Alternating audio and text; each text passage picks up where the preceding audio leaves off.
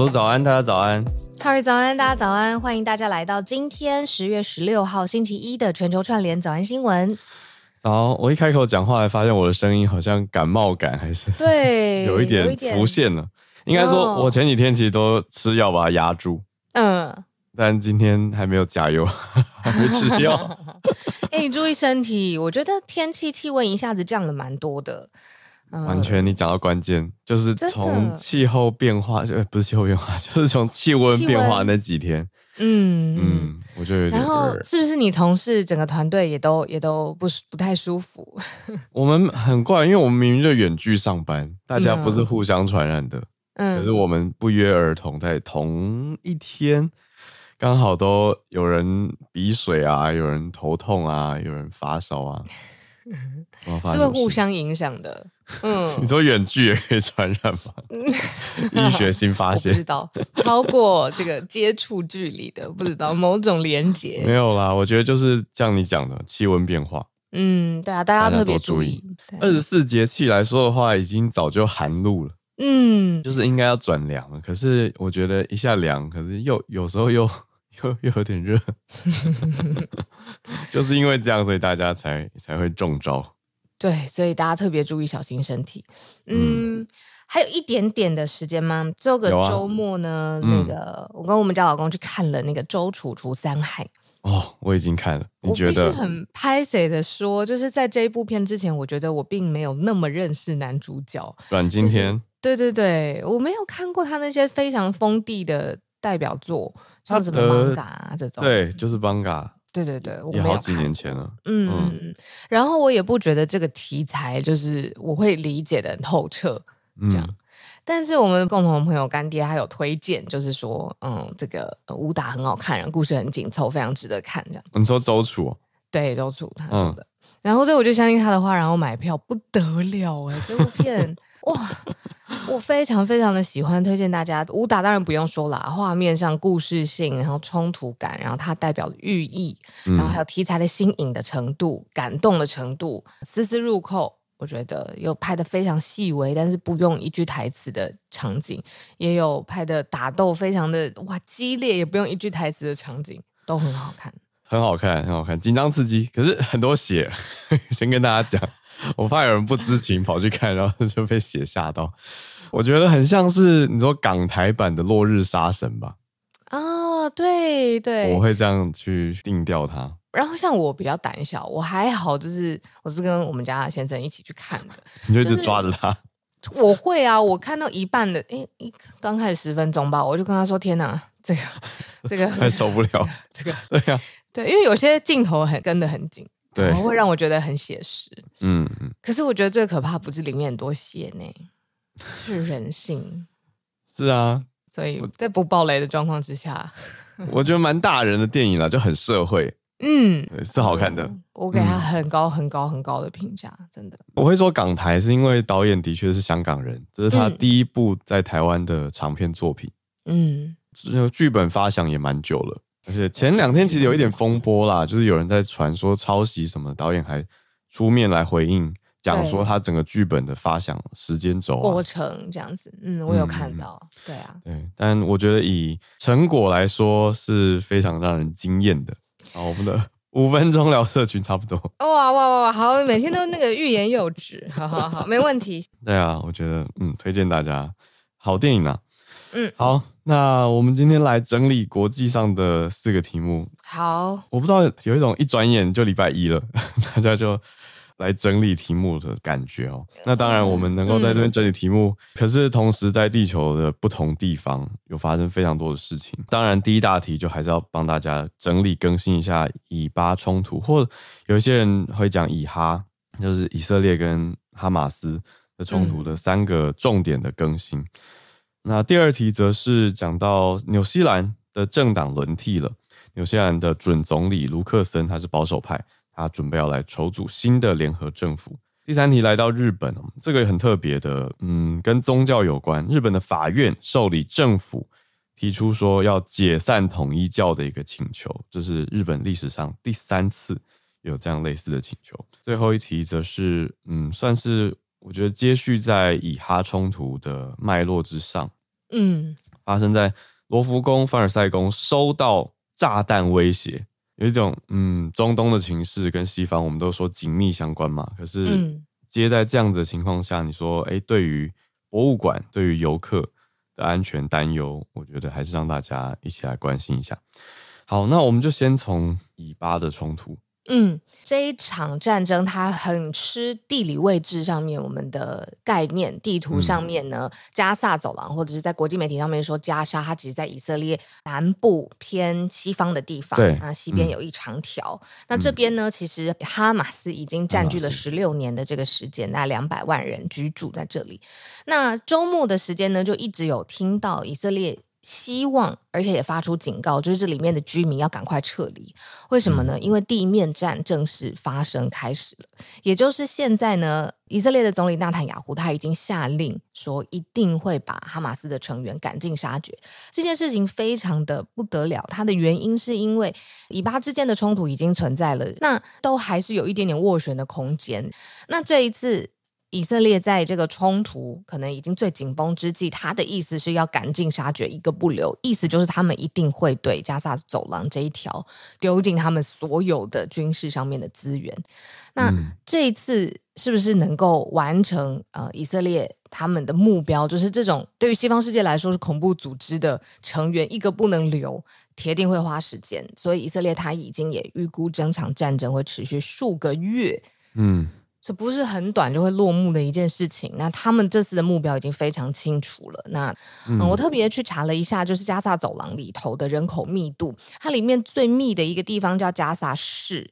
嗯。亚洲的重大的城市，像泰国啊、日本啊，就是这 mega city 大的城市的人口密度就跟加沙市的人口密度一样，所以这个就会近身感，就是哇，在那么强的人口密度的地方发生战争，是一个什么样的场景？加萨市是在加沙走廊的偏北边还是南边？我会问，是因为这一次以色列，呃，这一题有三大重点，我们现在都还在第一大重点，嗯、就是讲以色列他直接警告加沙走廊北边的平民，大概、嗯。有以加萨来说，我们上次不是说加萨有住两百万人左右吗？嗯嗯嗯，北部就有一百一十万人，所以我才想说，哎、欸，不知道有没有北部有没有包括加萨市嘛？嗯，但重点是，大概过半这个区域过半的人口，你要平民全部往南边移动，因为以色列说我们要全面的地面攻击了，但是以色列也受到很多的压力，所以他还没有公布一个要开始攻击的大规模攻击事件。嗯嗯嗯，第一个重点，加萨市在北边，那就是包括在这个比较多嗯，嗯人口的范围当中。但以色列，你说对两边摊开军事数字的话，很明显，嗯、以色列这边比较强势。可是，在国际势力上，我觉得这几天下来，以色列的压力还蛮多的耶。就跟之前比起来，我觉得国际的舆论有不能说是绝对的导向哪一边。可是以色列并不能够这么直接的说开火或者是攻击，我觉得他们现在的顾虑也蛮多的。同时，我们讲国际上面有哪些其他的动态，嗯，包括美国派出了第二艘的航空母舰来到邻近的海域，对，没错，对，就是地中海的东部来部署。这是美国的航舰，叫做艾森豪号。他的说法是说，哦，要防止以巴冲突扩大，嗯。嗯，那当然，许多人对于美国在以巴冲突当中的角色也是有所批评啊，然后认为说似乎是在添加战火啊，好像在增加这边的战乱等等，那在从中谋取自己的利益，这这种论述，我想大家也是有听过。嗯，但以美国国防部长奥斯汀他的说法，就是说这是象征以色对以色列安全的坚定承诺。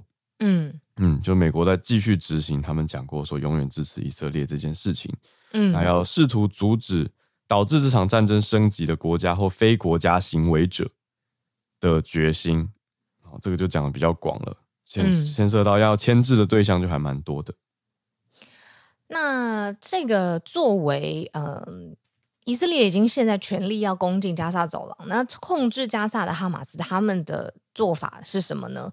就是人数上面也相对来说规模呃也这么小，然后呃他们到底有什么可以作为反击的力量？现在他们做的一件事情就是挟持以色列人当成人质，啊，那所以这个抢救的行动呃，或者是轰炸毁掉加萨走廊，毁掉哈马斯在加萨走廊的据点，会不会伤及人质？现在也是以色列要考虑考量的一件事情。嗯，那对美国来说，像，像美国人也是哈马斯抓的重点人啊。嗯、啊，对。对，没错，我刚刚正要讲到，嗯、就是各国上面现在有很多复杂的事情，是要把当地的，比如说法国人也好，或当地的美国人也好撤离哦，这个世界就可以先比一轮了，嗯、就是大家是派什么样的，有多快的速度，然后派什么样的运输的工具，然后让当地的人可以离开，然后再来就是因为他现在事情真的白热化嘛，地面作战开始了，那不同的人。在哈马斯的手上作为谈判的筹码的时候，如果美方觉得不要造进，以色列觉得我不管，我就是要前进冲，嗯、那这个沟通上面跟谈判上面也是一场国际的角力。嗯，那第三个重点是回到，我觉得回应小路刚刚开题的时候讲到说地理位置，我们要知道，刚才也提到了加沙走廊西边直接接壤连接的是埃及，那埃及现在怎么说呢？埃及，我们把它归类在阿拉伯世界好了啊。西边有埃及，嗯，东边有约旦啊。可是约旦那边是接约旦河西岸啊，就是都接着巴勒斯坦。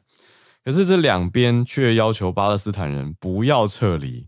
嗯，他说巴勒斯坦人待在自己的家园。他说因为人道走廊还没有建立，所以埃及虽然是一个跟加萨边界直接接接壤的国家，可是它只开放边界给物资。嗯他不接受大规模的人民迁移跟撤离，所以如果加萨走廊北边的平民要移的话，也只能往加萨南边去，去挤进去，可以这样说。嗯嗯嗯嗯，对啊，所以他们等于是说要要帮，说要支持，但是并没有要接受这边的人逃出来、逃过去。对，他只给援助，但不接受大量人口的移动。那我觉得可以在这边做一个总结吧，就是说，假设如果最后以色列真的完成了在这场战事当中完成了他的目标，就彻底消灭了哈马斯，那这个世界上面的局势会变成什么样子？呃，以色列其实从两千零五年的时候呢，就。加沙走廊的势力啊，真的主导的人就变成了哈马斯嘛，然后就呃，所以以色列慢慢就从二零零五年撤出了军队，然后相关定居的人口也移出了，然后就是把这一块地在加沙走廊这一块，其实就嗯移出了他们的势力范围。嗯、那接下来呢，取而代之的会是以色列重新回到这个地方吗？那跟埃及之间的关联又是什么？像刚才浩尔讲的。那被毁坏的基础的建设有没有办法再适合呃居住？以色列是一个科技能量创新能量都非常强的，尤其是它的首都 Tel Aviv，就是被誉为是跟美国矽谷一样的，嗯、有这样子的能力，然后经济的实力。那它有没有办法在这一块地方重建起来，取而代之？现在其实是一个观察的重点。嗯，好，这是我们今天的以巴三个重点的整理。那接着来到第二题，完全转换哦，来到南半球，好纽西兰政党轮替，完全不一样的题目。很少聊到纽西兰的政治，嗯，嗯，那来说，现在呢，马上要接任的是一位叫卢克森的总理，他说他要筹组新的联合政府。现在其实我们很常在呃。不同的国家，新兴的领导的阶级当中，哎，不要用这个阶级这个字，就是领导势力，它通常是几个、嗯、呃价值观相同、立场上面也相同的，我们说泛联盟的政府集合在一起的。那以这个纽西兰这个总理马上要上任的总理卢克森来说，他说他要筹组新的联合政府的协商，然后这个作为是他即将上任要做的事情，他觉得非常非常有荣幸。嗯。保守派，他是保守派的总理嘛？应该说他的他所领导的党叫做 National Party，是保守派国家党。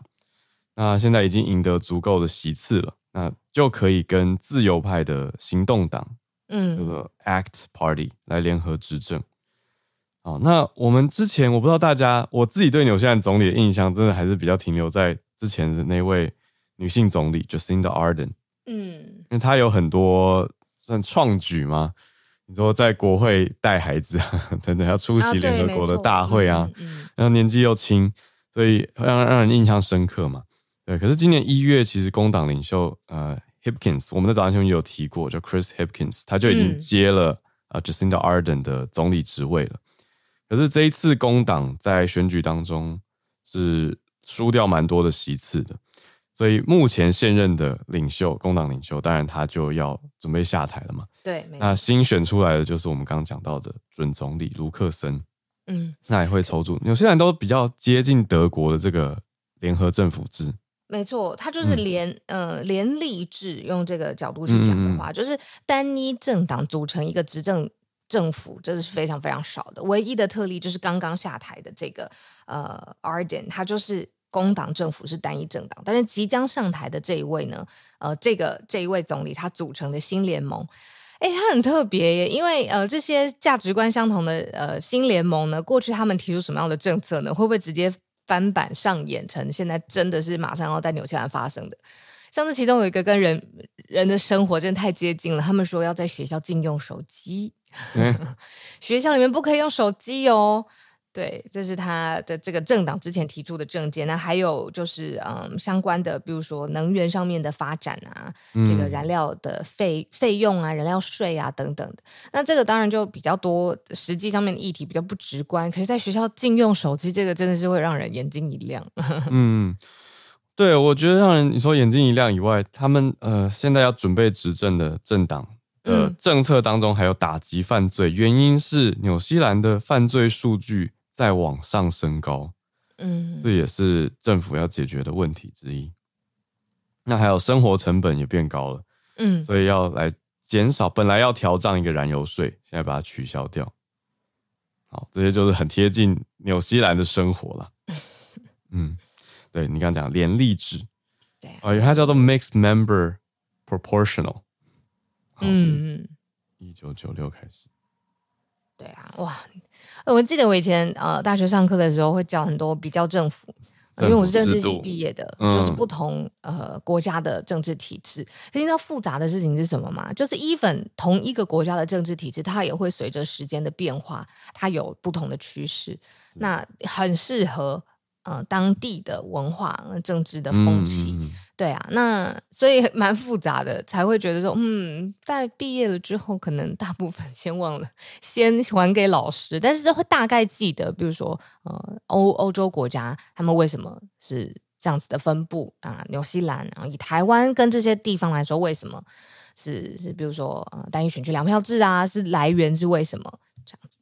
嗯，有一个合理的、合理的，呃，生活跟文化习惯造成的选举制度。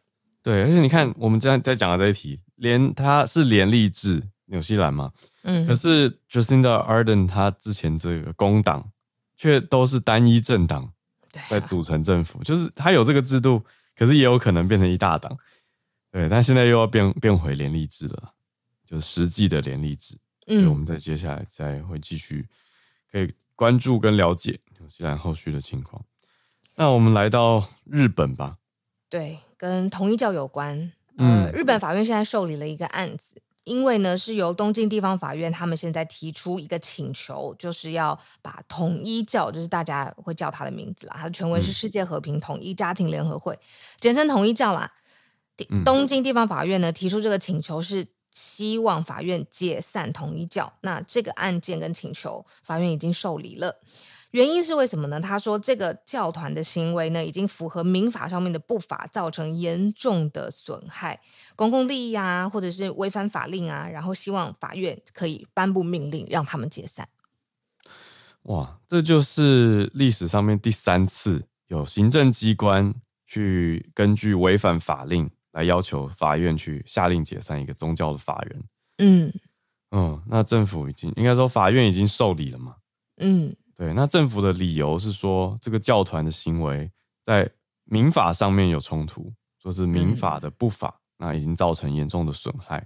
嗯嗯、呃，要知道，就是要让执法的机关对一个宗教提出这么严重，比如说解散的命令，其实它的法律条件一定是很高的。你不说日本国家从欧洲开始宗教的自由，然后又没有对宗教的迫害，这件事情一直都是整个欧洲发展史当中呃很重要的主轴。所以发展到现代，这个法律的概念就是呃宗教自由一定要给他一定的空间嘛。嗯，那这一次是。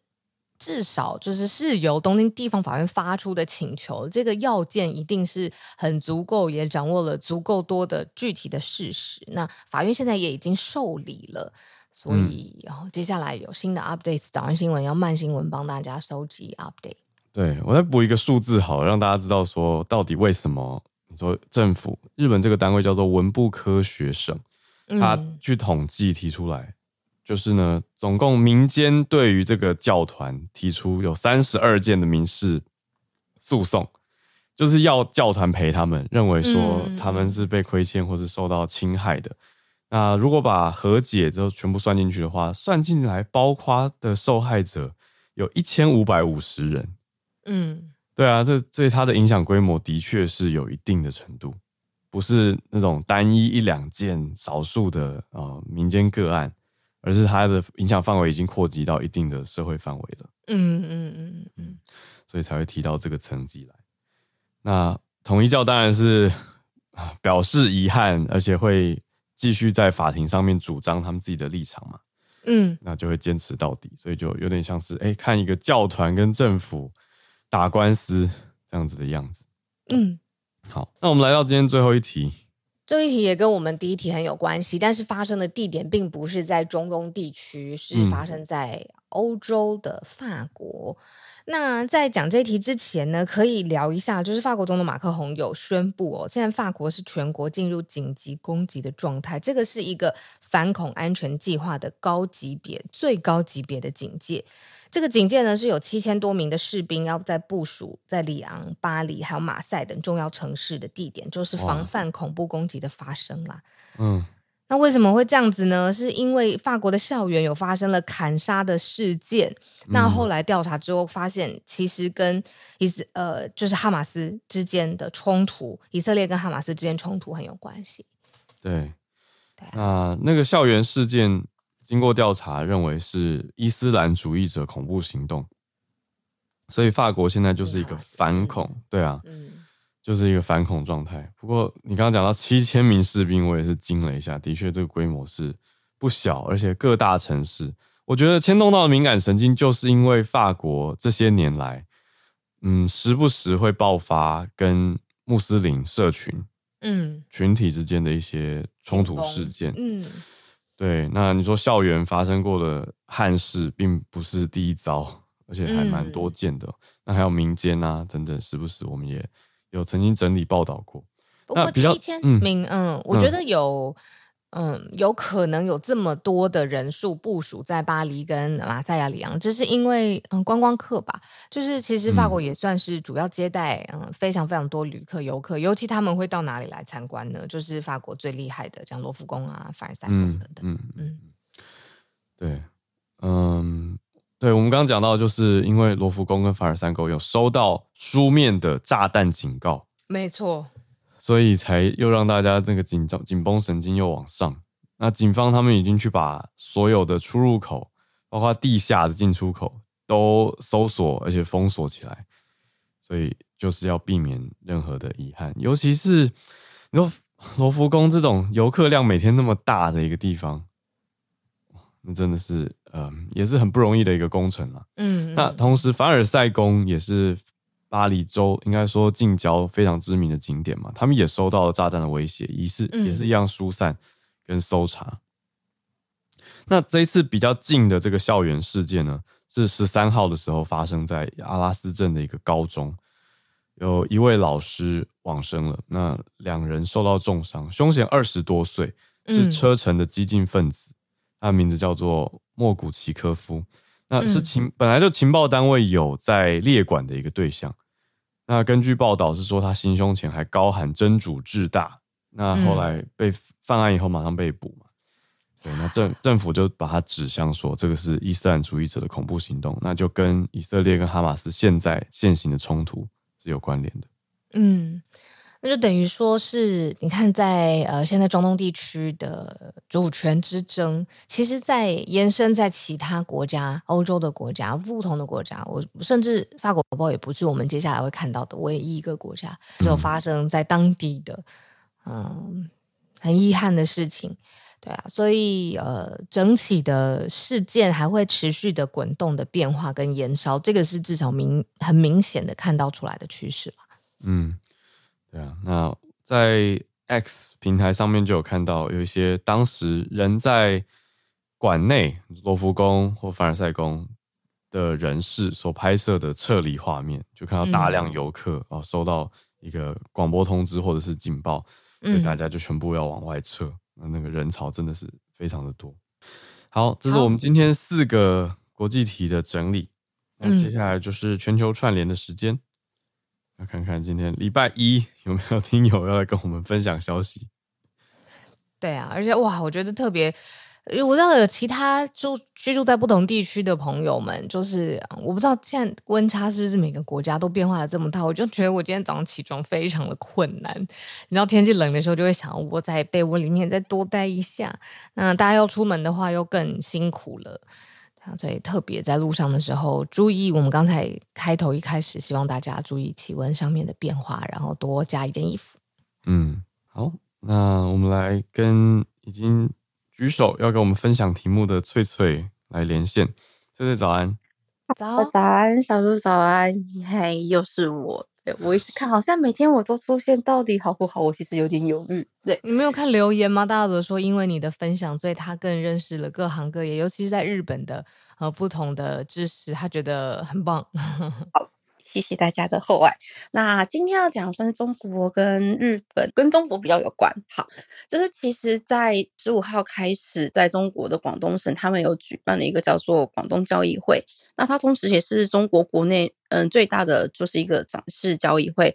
那涵盖的像是电子产品啊、机械啊、汽车等中国制造的产品，它就是一个中国制造的东西，希望可以吸引国外买家的一个就是展展示会这样子。那据说有大概两千八百间企业参加，那嗯，会场内呢就涌入了像是东南亚、中东跟欧洲的买家这样子。那为什么呢？他们想要就是吸引这一些所谓的潜在买家，其实最主要原因其实也是之前早安新闻一直有在提过，因为现在日嗯中国的不动产就是房房产的市场是持续。低迷嘛，那同时他们日本国内的需求也停滞不前，再加上嗯出口也同时下滑的关系，所以其实他们整个经济的情况是比较严峻的。所以嗯，主办方表示，今年他们预计将吸引十万名国外买家。那其实日嗯中国国内也是非常关注，说这次的交易会不会帮助出口恢复，像是制造那个饮水机的。嗯，就是制造商就说啊，其实今年特别是欧洲市场的需求大幅下降，然后来自海外市场的订单明显减少。然后另外还有就是制造那个煮饭机的，嗯，那个制造商也表示说，因为最近中国不动产它的怎么讲，就是低迷。的关系，所以市民的购买力下降，其实对他们来讲是一个考验，所以他们希望现在可以依赖出口，就是恢复中国经济。那同时呢，我又看到另外一则新闻是，因为在中国经济不明朗的情况之下，超过四成的日本企业对于前进中国的投资是表示谨慎态度的。那它其实是由一个日本企业所组成的机构调查，因为在中国发展的这些。日本企业，他们有一个叫做中国日本商会，那他们就是向这个中国日本商会里面的一千四百多家公司进行了调查。那根据调查显示呢，中国经济前景的看法跟三个月前相比的话，认为改善或是稍微改善的企业大概只占了百分之十三，但是认为恶化或是稍微恶化的比例却高达百分之五十七。所以你可以知道，其实在中国发展的这些日本企业。大部分还是觉得说中国的经济是在恶化的，所以呢，他们想要在中国投资的投资额呢，基本上跟去年相比呢，可能会大幅增加，或是增加的企业只占了百分之十六，但是倒过来呢，减少或是不投资的企业，嗯，他们表示大概有四十七 percent 是可能不投资的。哇，对，那其实这些企业表示说，这些决策的原因是包括。嗯，对于中国投资风险的担忧啊，需求疲软，还有市场的不确定性也增加，还有因为它的监管嘛，还有不透明性，又还有包括可能像之前，哎，有那种明明是亲日的日本人，他却被逮捕。说他是间谍的事件，其实也有。所以呢，目前其实我们可以从我刚刚的新，嗯、呃，刚刚第一个新闻到现在，你也可以看出来，日，嗯，外国企业对在中国。的投资是明显的减少的，而且日本这边也是保持蛮谨慎的态度，对啊，就刚好把之前就是在早上新闻可能大家分享，或是浩尔小鹿讲过的新闻整理起来，就是现在目前可能中国的趋势。好，那以上就是我的分享，谢谢。谢谢。我追问一个，你刚刚提到那个日本人被逮捕是近近期的事件吗？哦，对，我没分享。对，它是一个近期的事件，它、嗯、是一个日，我没记错，他应该是一个在中国的日系企业工作的一个，而且他工作十几年的日本人。然后他在回国之前，嗯、呃，他是原本在中国工作嘛，然后他就是要回日本，然后他就突然就是被逮捕。那原因好像是，我记得没错的话，他好像只是跟一个他很熟的中方官员，好像提提问了一下，有一个官员、哦，你好像。有提过他们聚餐聚会的时候，对对，他发表了一些想法。对，然后他问了一些可能跟中日关系有关的问题，但是他应该是无心，但就因为这样被认为他可能是间谍，所以他就被逮捕了。对啊，然后像现在这样的新闻，你也知道，其实不只是日本，就是日本人，甚至其他的外国人在中国也是有发生类似的事件嘛。那之前美国有讲过，就是在中国旅行有不安全，就等等的因素，所以其实这些东西其实在日本也有被报道到，所以的确可能对日本来讲，他们觉得要谨慎一点，这样。嗯，综合的因素。谢谢翠翠做这个整理，让大家听到，嗯，中日之间现在企业界的一些情况。嗯，然后接下来我们连线也是好久不见的芭比，芭比今天要带来的题目哦，还没看就先猜，一定耳目一新。真的很久没听到芭比的声音，芭比早安，早安小鹿，早安好，早，我声声音 OK 吗？清楚？嗯，哎，很清楚。大家心情会不会有直接就是大转弯？我今天想分享的是 Netflix，它最近有一部贝克汉的纪录片，嗯，它是在月初。呃，十月四号的时候上架，虽然只有四集啦，可是听说就是内容是非常高潮迭起的，就是可以在里面看到他从小到大的生活有多么的戏剧性，还有跟他已经结婚二十四年的维多利亚之间的互动。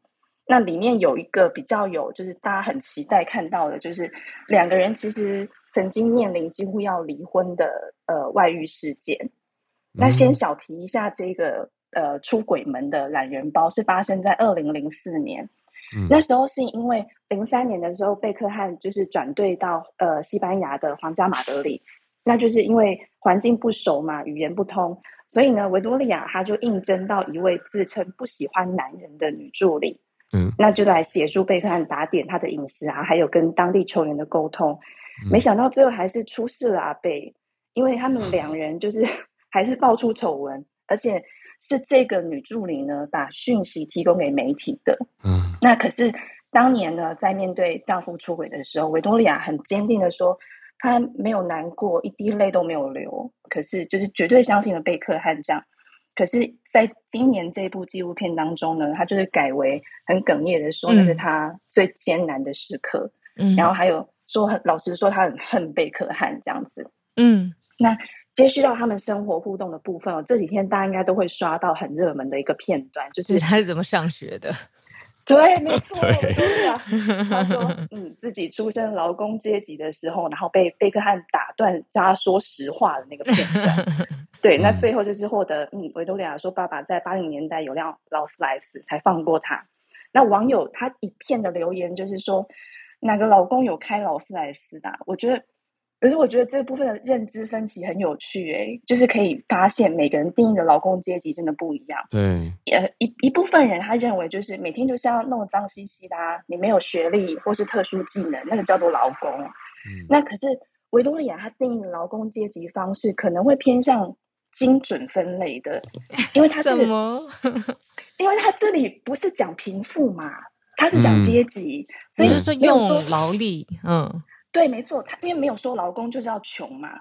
那在英国，它是有世袭制的皇室，嗯，所以真的要区分阶级的话，应该是皇室等于上流，那再来就是靠脑力的中产阶级，最后才是靠体力的劳工阶级。嗯，呃，那过去到现现现现在也还有啊，很多电影有一些片段，就是中产为了要跟上流攀到一些关系，所以就花钱让小朋友去上贵族学校。对，那可是对这件事情是劳工永远沾不上边的，他也不可能突然转成变用脑力工作。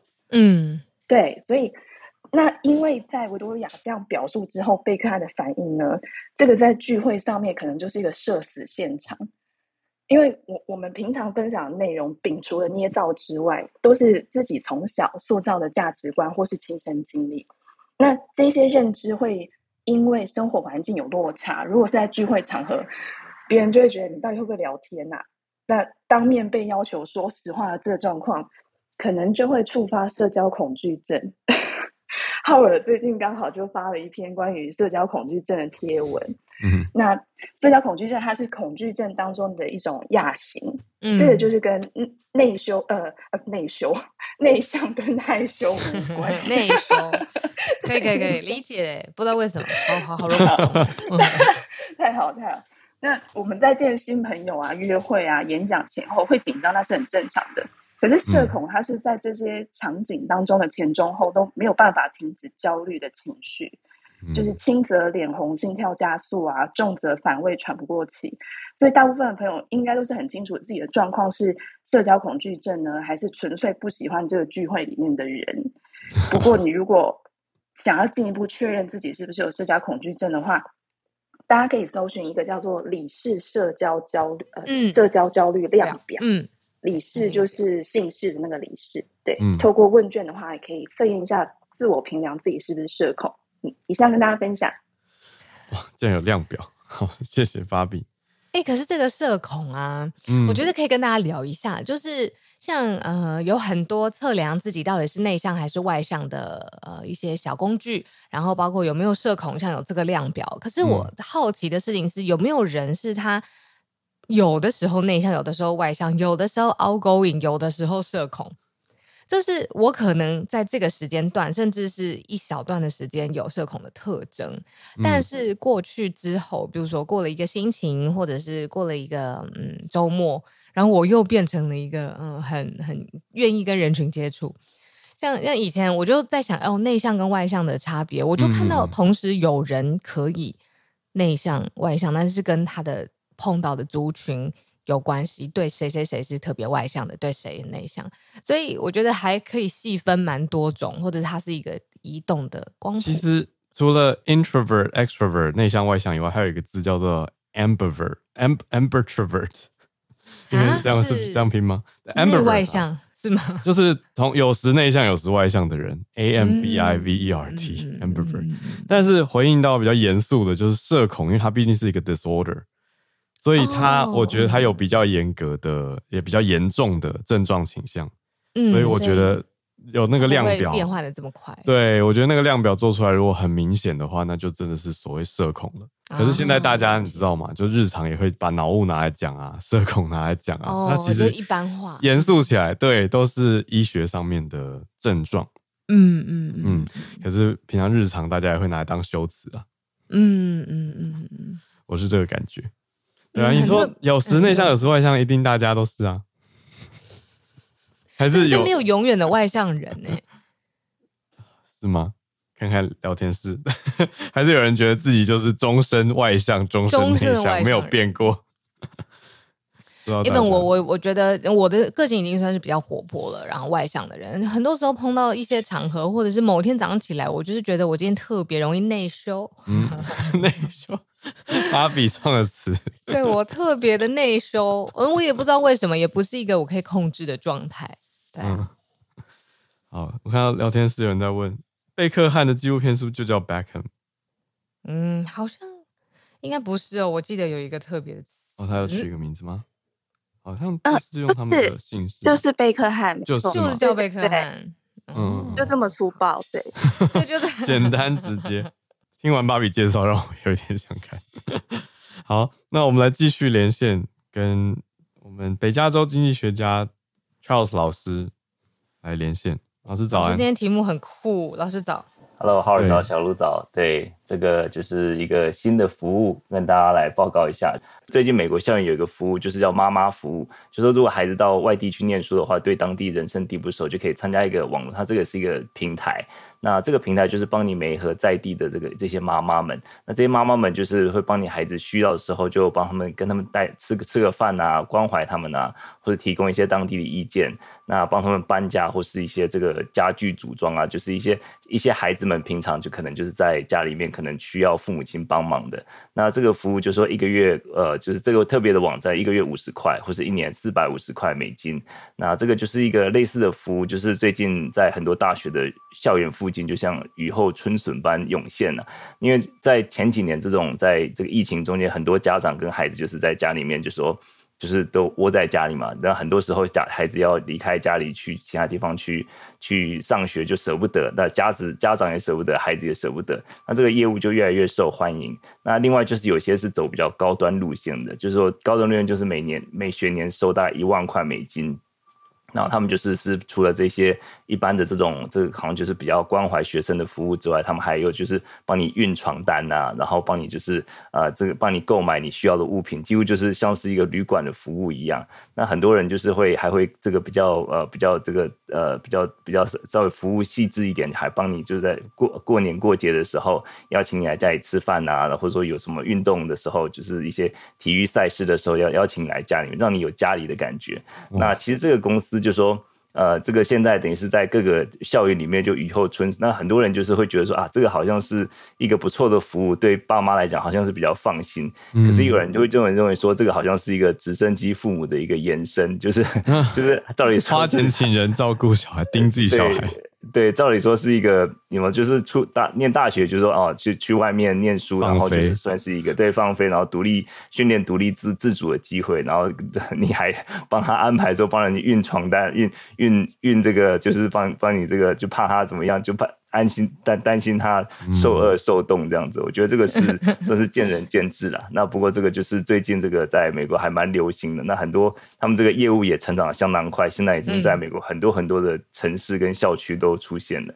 那这个也是一个蛮有意思的，跟大家跟大家这个。他们英文是用什么字啊？你说这个妈妈服务，他们就知道什么，like mom service，呃，mom's concierge 就是那个 concierge，和饭店管家柜台，对对对，管家妈妈管家就是他们。有人就比较亲切，就是哦，second mom，就是特，不过就是一般来讲，就是叫 mom's concierge service，哇，妈妈服务。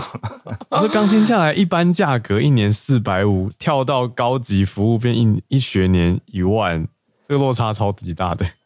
对，因为有些就是他们是那种真的就是一个无微不至的，就是说他们还还可以包括就是这些妈妈们还告诉你说这个学校哪些老师可以给你一个 Easy A，就可以 拿到一个比较容易拿到高的分，对，非常专业的。那就是我们这边也有认识一些就是呃，就就就是。中国来的学生，那他们是甚至就说从中国带阿姨来，嗯、然后在这边帮他们呃这个 take care 他们的这个起居这样子。嗯，那这个或者说就是像是呃这边也是有一些华人，就是呃可能坐月子的时候还请不管是台湾啊或是中国的一些阿姨，就从、嗯、就是从那边过来，然后。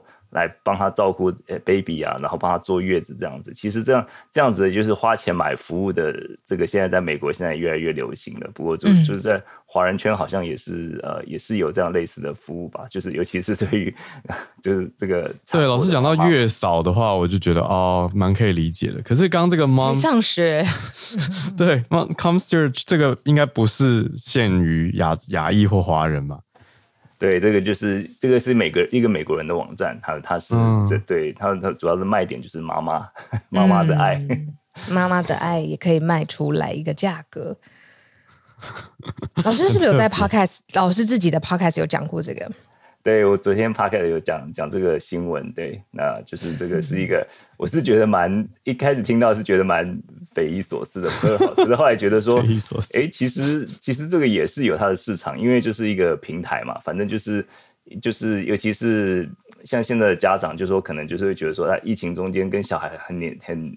很黏 T T 这样子，然后，嗯、然后就是啊，好像小孩要放飞，然后就更舍不得这样子，然后会觉得说啊，小孩这个他本身也是在疫情中间也是跟爸妈这种长期这个很很很这个关系很紧密，啊、呃，就是跟以以前的观念就就是说哦，就是爸妈会觉得说啊，反正就是一个呃自由放飞的机会嘛。那即使有什么困难，那他自己想办法，总是会总是会有会有解决。那也是透过这样子解决问题来成长。那可是就说 这个就是这种服务，就是说好像让这个没有还没有办法完全放手的爸妈有一点这个有一点这个这个过渡期的这这样子一个服务，那就是也是 卖点，就是妈妈的爱。很特别，很特别。嗯，我觉得会打中很多亚洲家长的心呢，完全觉得会打中。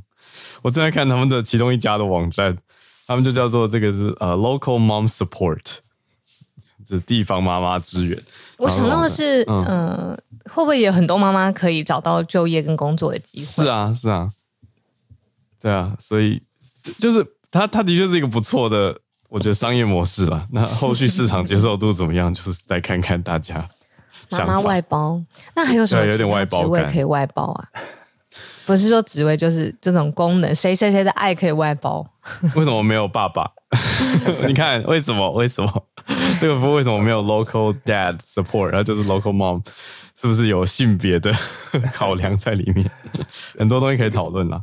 对，我在想说，这个如果说如果说有客诉，不知道不知道是怎么怎么处理，就哦对，我觉得这个我我的 妈妈服务不够不够爱我，或是 会觉得我感觉不到爱，对对啊，或是太太关怀太关切，不喜欢，对啊，这要怎么去客诉，就觉得好像是一个新冒出来的。